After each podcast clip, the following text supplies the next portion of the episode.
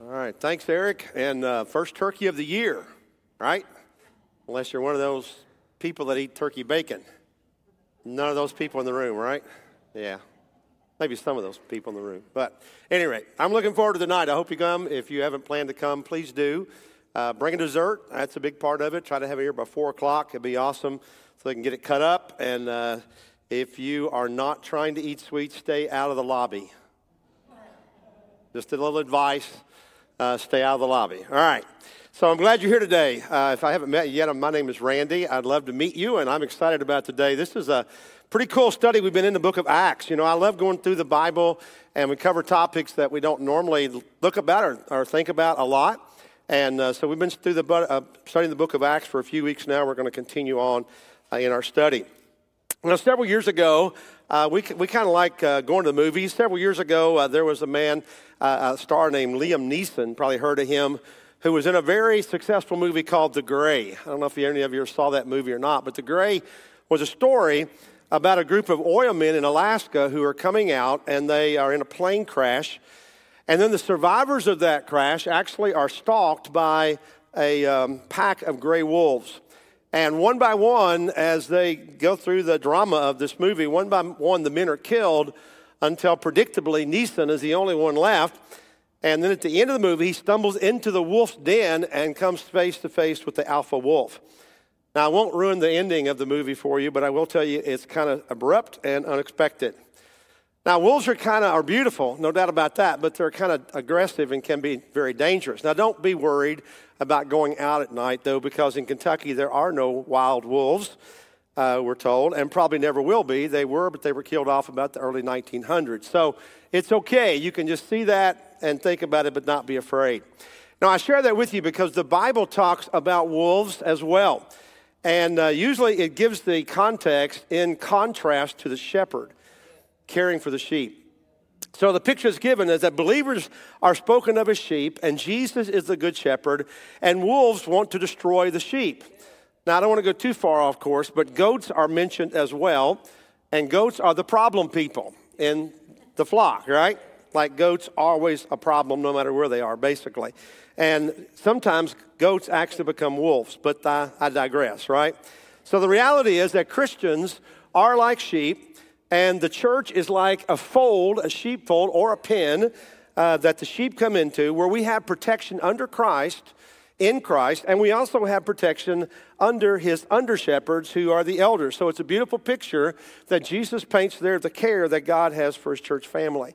And then the Bible goes on to say that Jesus laid down his life for the sheep and commissioned leaders to do the same thing. So, leaders in the church, whatever level they may be, elders and pastors and deacons and servants and group leaders, we're all shepherds in a way under those that we care for and minister to.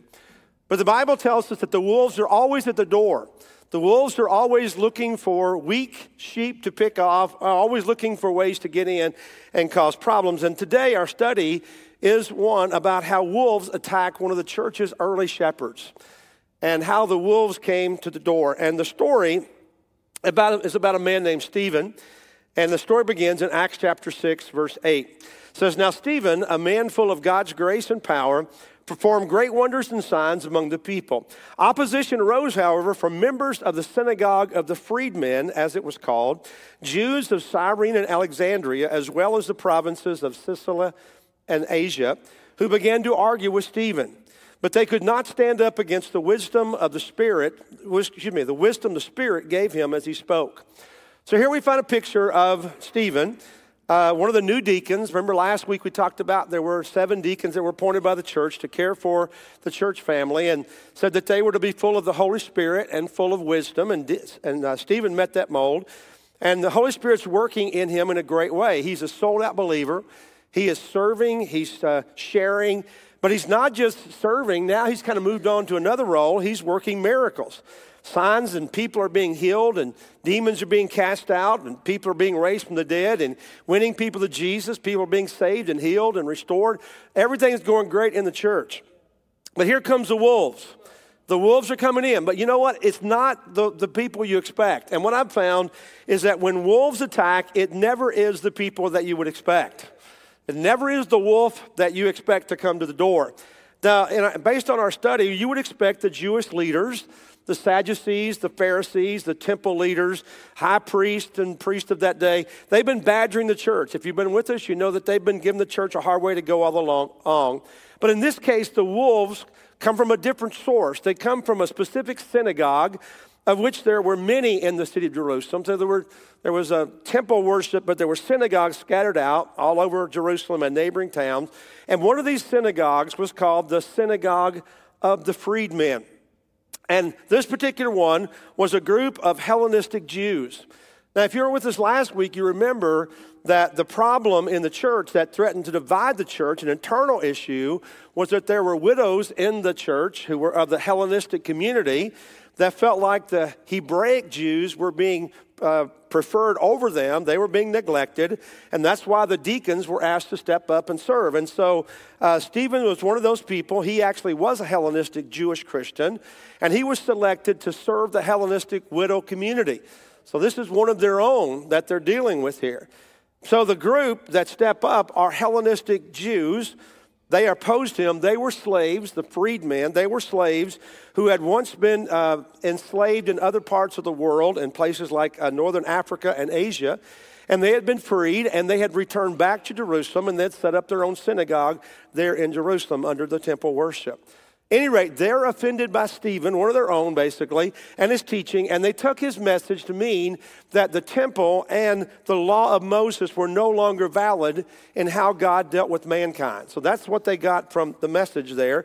They kind of missed the idea of the Messiah, but they got this negative view. They picked out these couple things, these couple issues, and began to focus on them. Now, Stephen was only re- repeating the themes that Jesus had taught.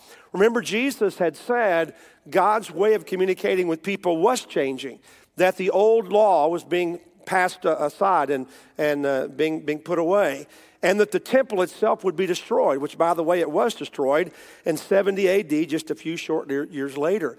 So Jesus was, was saying there's going to be a new way of worship, something new is coming. And these Jews, even though they didn't live originally in Jerusalem themselves, they had come in and now they felt very threatened.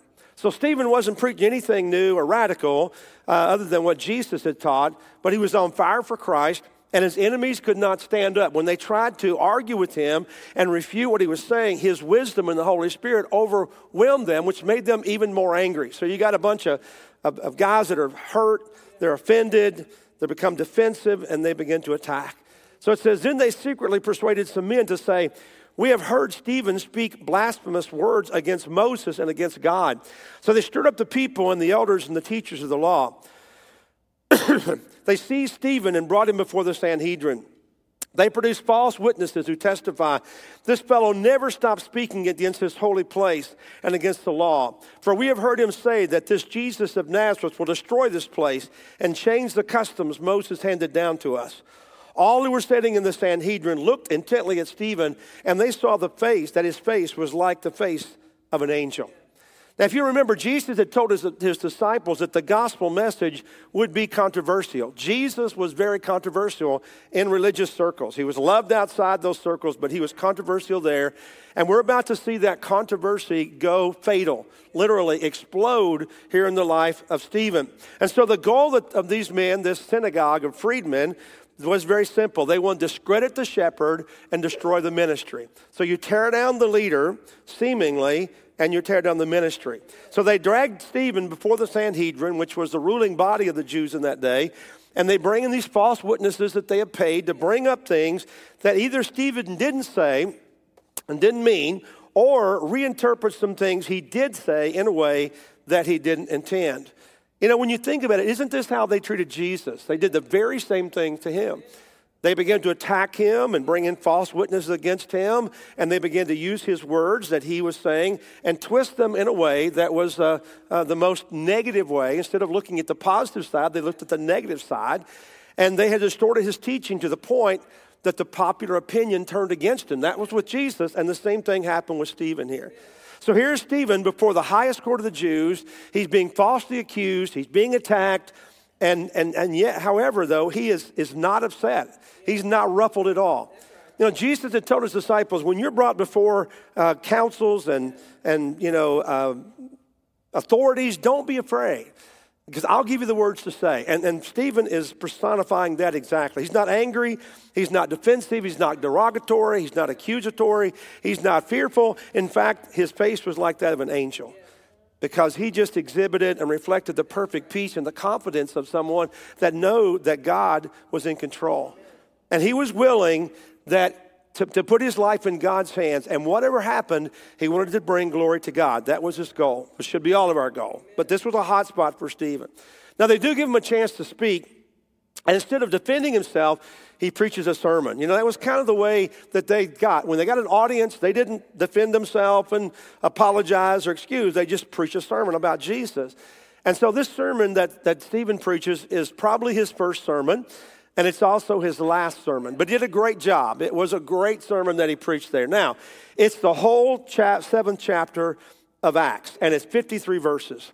So I'm going to do you a favor and not read it all to you, all right? I think you'll appreciate that. However, I'm going to summarize it for you because we really need to talk about what was in that message there. In the message, Stephen gives a panorama of Old Testament history.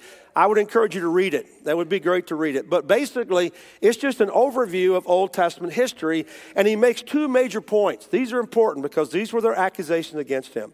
Number one, God never, ever confined himself to a building like the temple.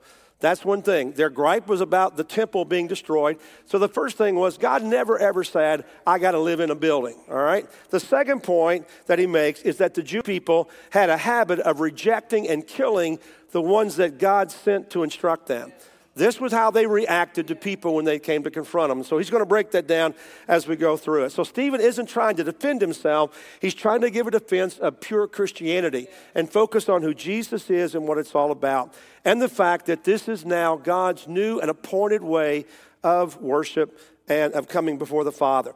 And so Stephen begins with Abraham, which was a great place to begin because Abraham was the father of the Jewish people. He reminds them that when Abraham was called, he was a pagan. He wasn't a godly man at all. God found favor with Abraham and called him from a pagan nation. And God promised that he would have a son who would then be the father of a great nation from whom would come the one who would be a blessing to the whole world. If you remember his call and his promise, God said, I'm going to make of you a great nation, even though he didn't have any children at the time and, and no prospects at all. And that would be Jesus. That's the point. This is Jesus we're talking about, the Messiah, the Son of God. So God called Abraham when from a pagan nation, when there was no tabernacle, there was no temple, there was no land to call his own. So it wasn't a land, it wasn't a temple, it was the people that God was focusing on. And then God started the Jewish nation with Abraham's son Isaac. And then Jacob, who, if you remember, was the one who was first called Israel. He wrestled with God and God named him Israel. So that's where the name Israel came from, from that Jewish nation. So they know all this stuff, but he's kind of reminding them and, and pulling this out, and it's good for us to think about a refresher. And then he goes to Joseph, who was Abraham's great grandson. Joseph, you recall, was God's leader, but he, um, but he was opposed and hated by his brothers. Remember, at one point, they tried to kill him.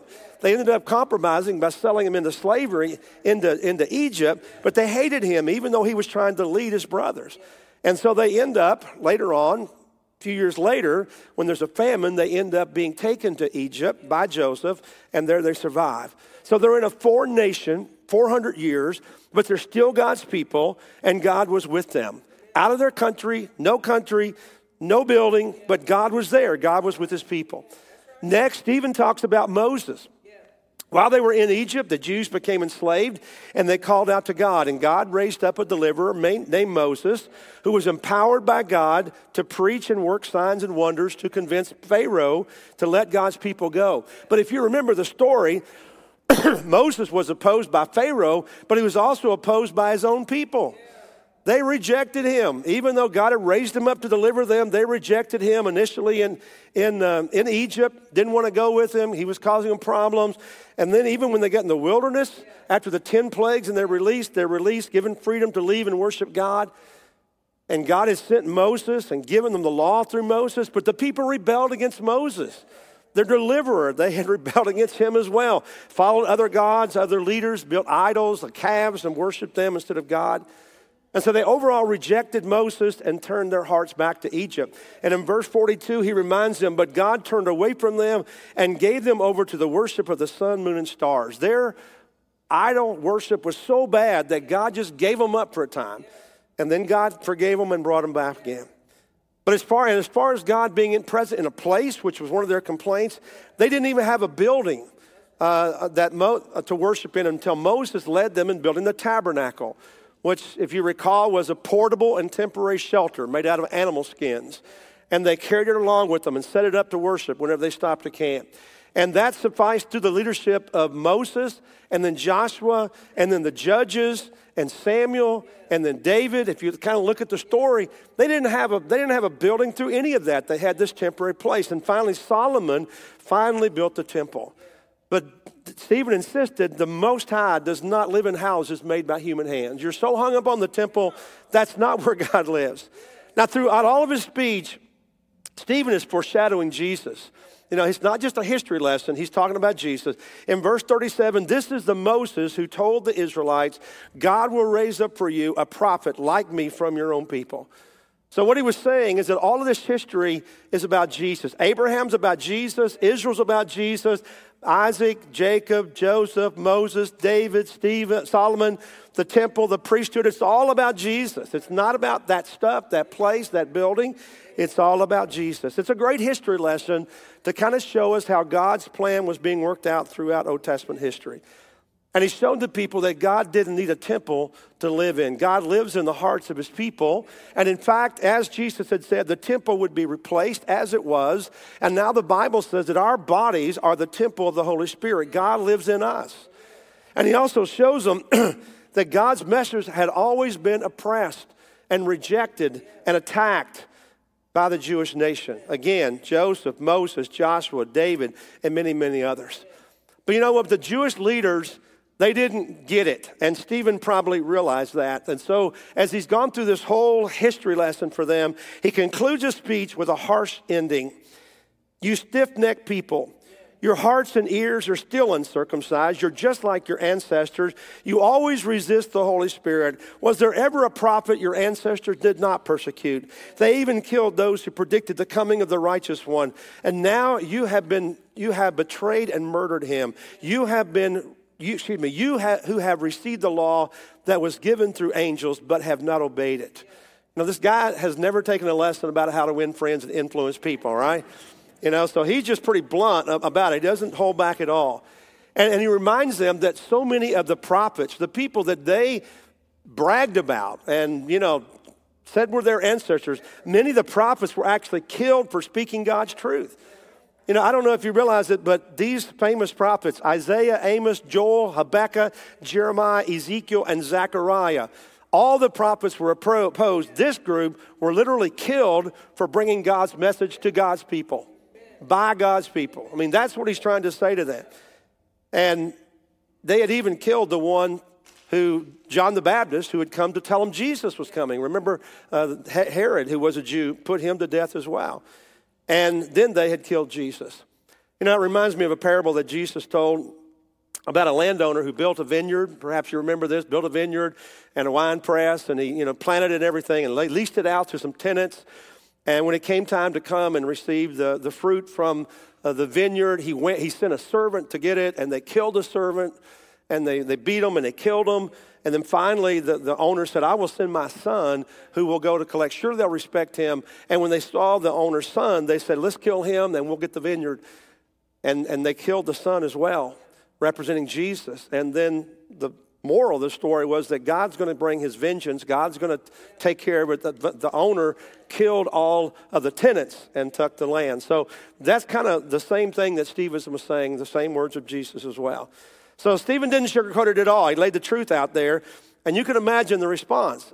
I mean, if they had been humble, if they had been open, the Holy Spirit could have worked in their hearts to convict them of their sin. They could say, Well, we, you know, we, we know we're wrong and we, we need to repent. But they were exactly as Stephen had said. They were stiff necked, they were hard hearted, resistant to the Holy Spirit. And so, as says in verse 54, when the members of the Sanhedrin heard this, they were furious and gnashed their teeth at him. So they were enraged and they growled and they ground their teeth at him like wolves would do. You know, see the picture of the wolves lined up, growling, gritting their teeth at him.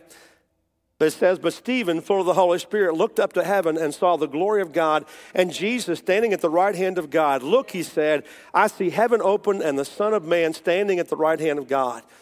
You know, I think at this point, the tension was so high that everybody there knew where this was going. And Stephen certainly did. He knew that this wasn't going to turn around, more than likely. And so he turned his eyes up to the heaven and he saw Jesus, the one that he had been so boldly proclaiming. He's seeing Jesus. So it's an amazing picture of, of Jesus being there present and all this is going on. It says, At this, they covered their ears and yelled at the top of their voices. They all rushed at him, dragged him out of the city, and began to stone him.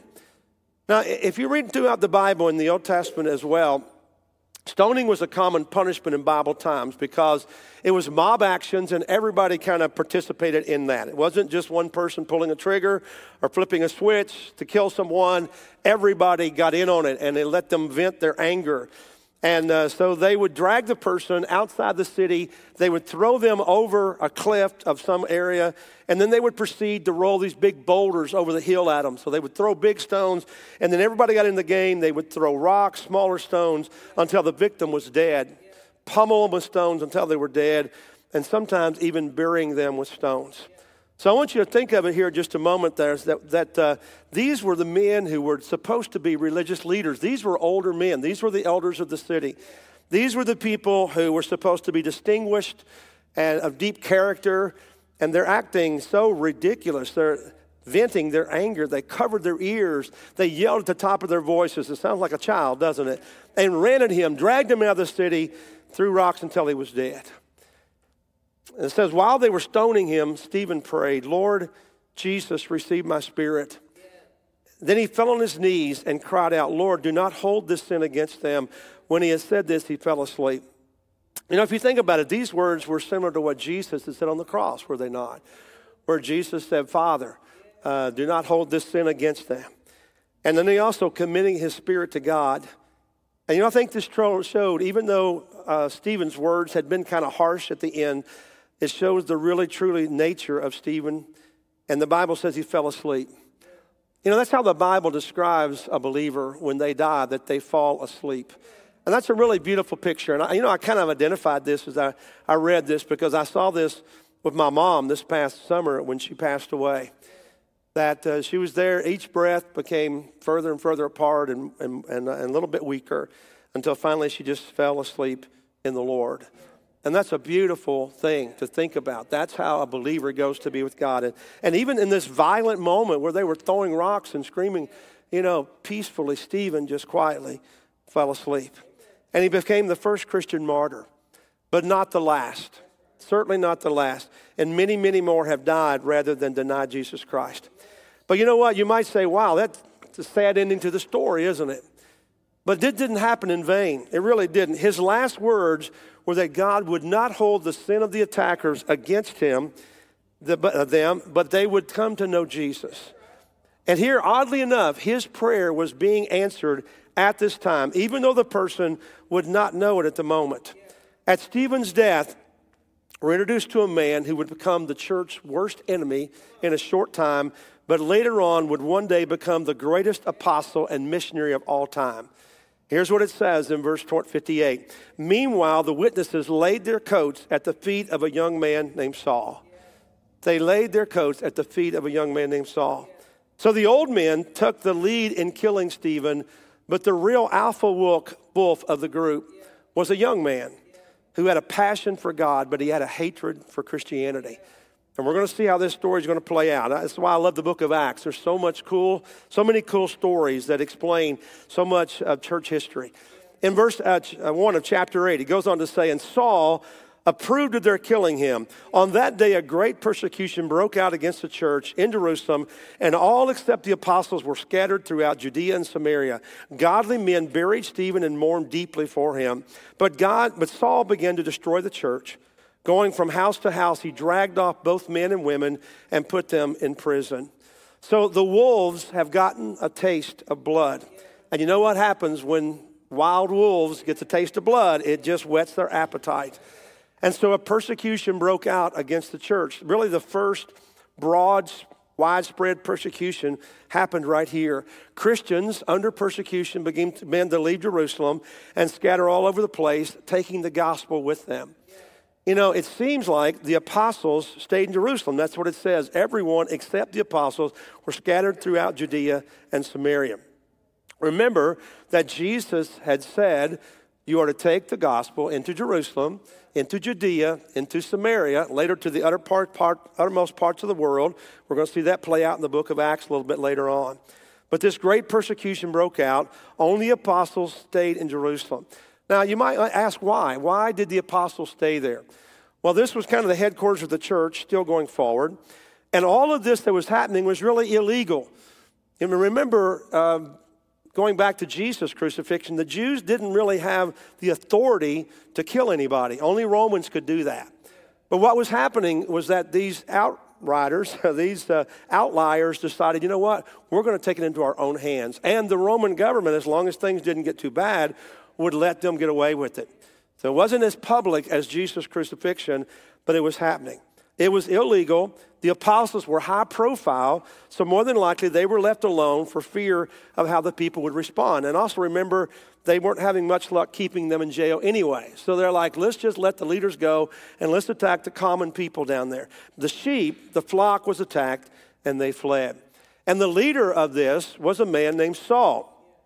And uh, we'll learn more about him as we go on.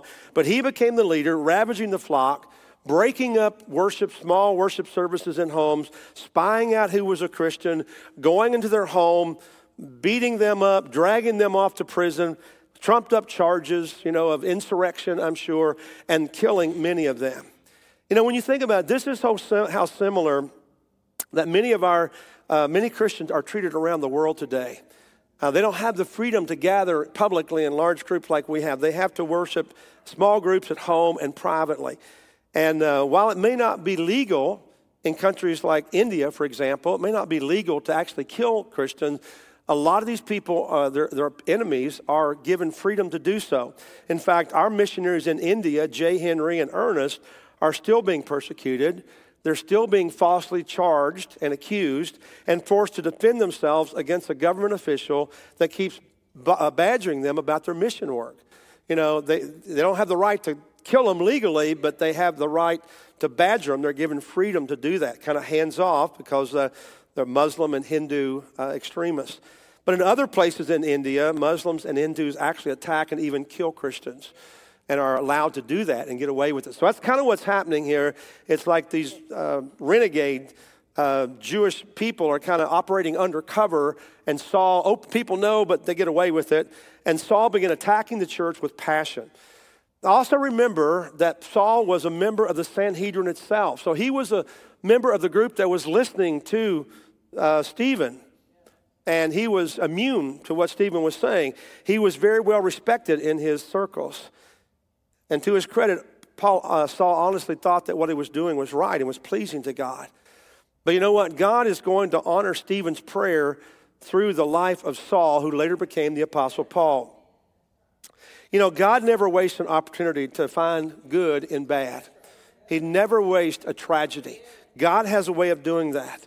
You may think that Stephen's death was a final goodbye, which it was a, a, a tragedy, a horrible thing.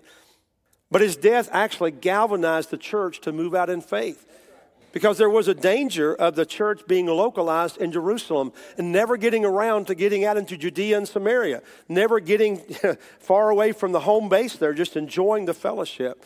But God had bigger plans for the church, and the church had to spread. In fact, in verse 4, chapter 8, those who had been scattered preached the word wherever they went. So the first mission effort of the church was actually forced by persecution. Jesus had said, Go, and they said, We want to stay. And Jesus said, No, I think you're going to go. Let me show you how it's going to work. And that's actually how it happened. And so it was forced by persecution. The enemies of the church thought that they would intimidate and paralyze the church, but they just made the church explode in missions because the gospel was pervasive. It wasn't limited to Jerusalem, a place, a specific group of people. It's going to go around the world.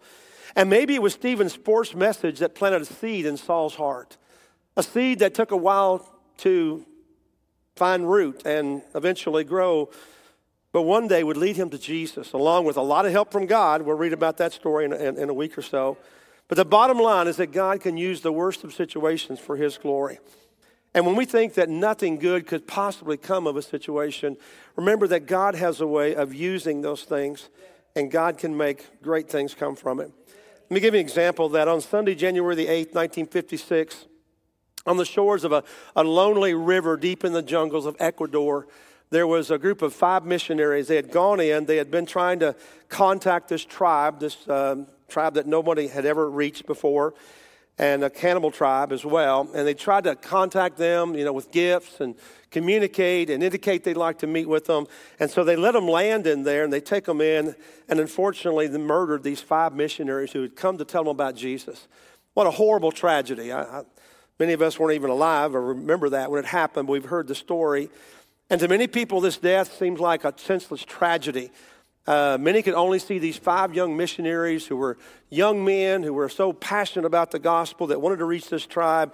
Uh, their careers and their ministries cut short. The five widows who were left, the fatherless children that, that survived. But you know what? God did an amazing work uh, through those five men, even in their deaths. And the blessing still reverberates through people like Elisabeth Elliot, who was one of the five women whose husbands was murdered.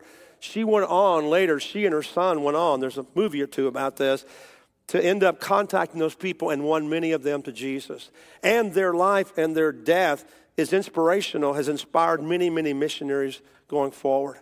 So God can do some great things out of horrible tragedies. And in the same way, Stephen's death might seem sort of meaningless at first. I mean, you might look at this young guy that was just just became a deacon, right? And then he began to grow and he becomes an evangelist and a, and a, and a teacher. And a ministry of power and eloquence was cut short abruptly. His ministry seemed to end in failure. His first sermon, nobody seemingly was brought to faith. It's a great sermon, but nobody responded in a positive way, at least. And all that came out of that was just more persecution about the church. But you know what has always been true, and, and I love the way it says, is that the blood of the martyrs became the seed of the church. The blood of the martyrs is what spread the church around the world, and God got the glory.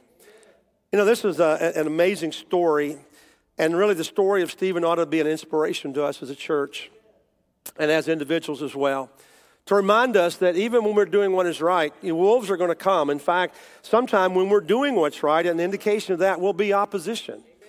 That wolves will come, wolves will attack, they will intimidate, try to cancel God's message. And some of them, like Saul, will do it in the name of religion.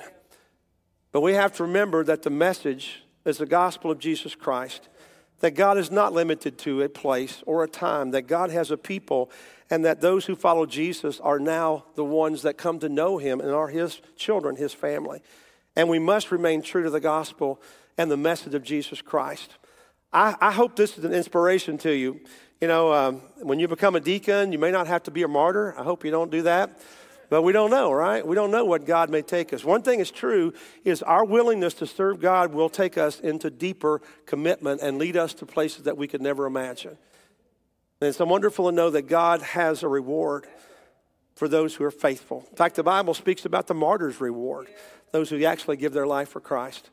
So I want to challenge you this morning. Uh, I want to encourage you to think about this, ponder on this. You know, what would make someone give their life, lay down their life for Jesus? It would be a conviction that his truth needs to spread to the entire world. And may that challenge us to do the same thing.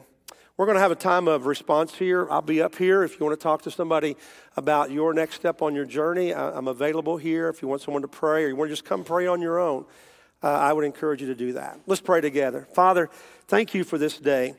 Lord, thank you for the story of Stephen. As tragic as it is, God, it's also inspirational.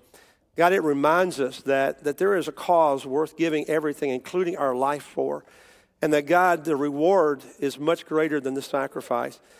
Heavenly Father, I, I thank you that we can read these stories and be encouraged and inspired today. And Lord, I ask that you would help each of us to be faithful in every way possible. Lord, that we would be honored by you one day, as Stephen will be. Lord, we love you and we ask all these things in Jesus' name. Amen. Let's stand together and worship him.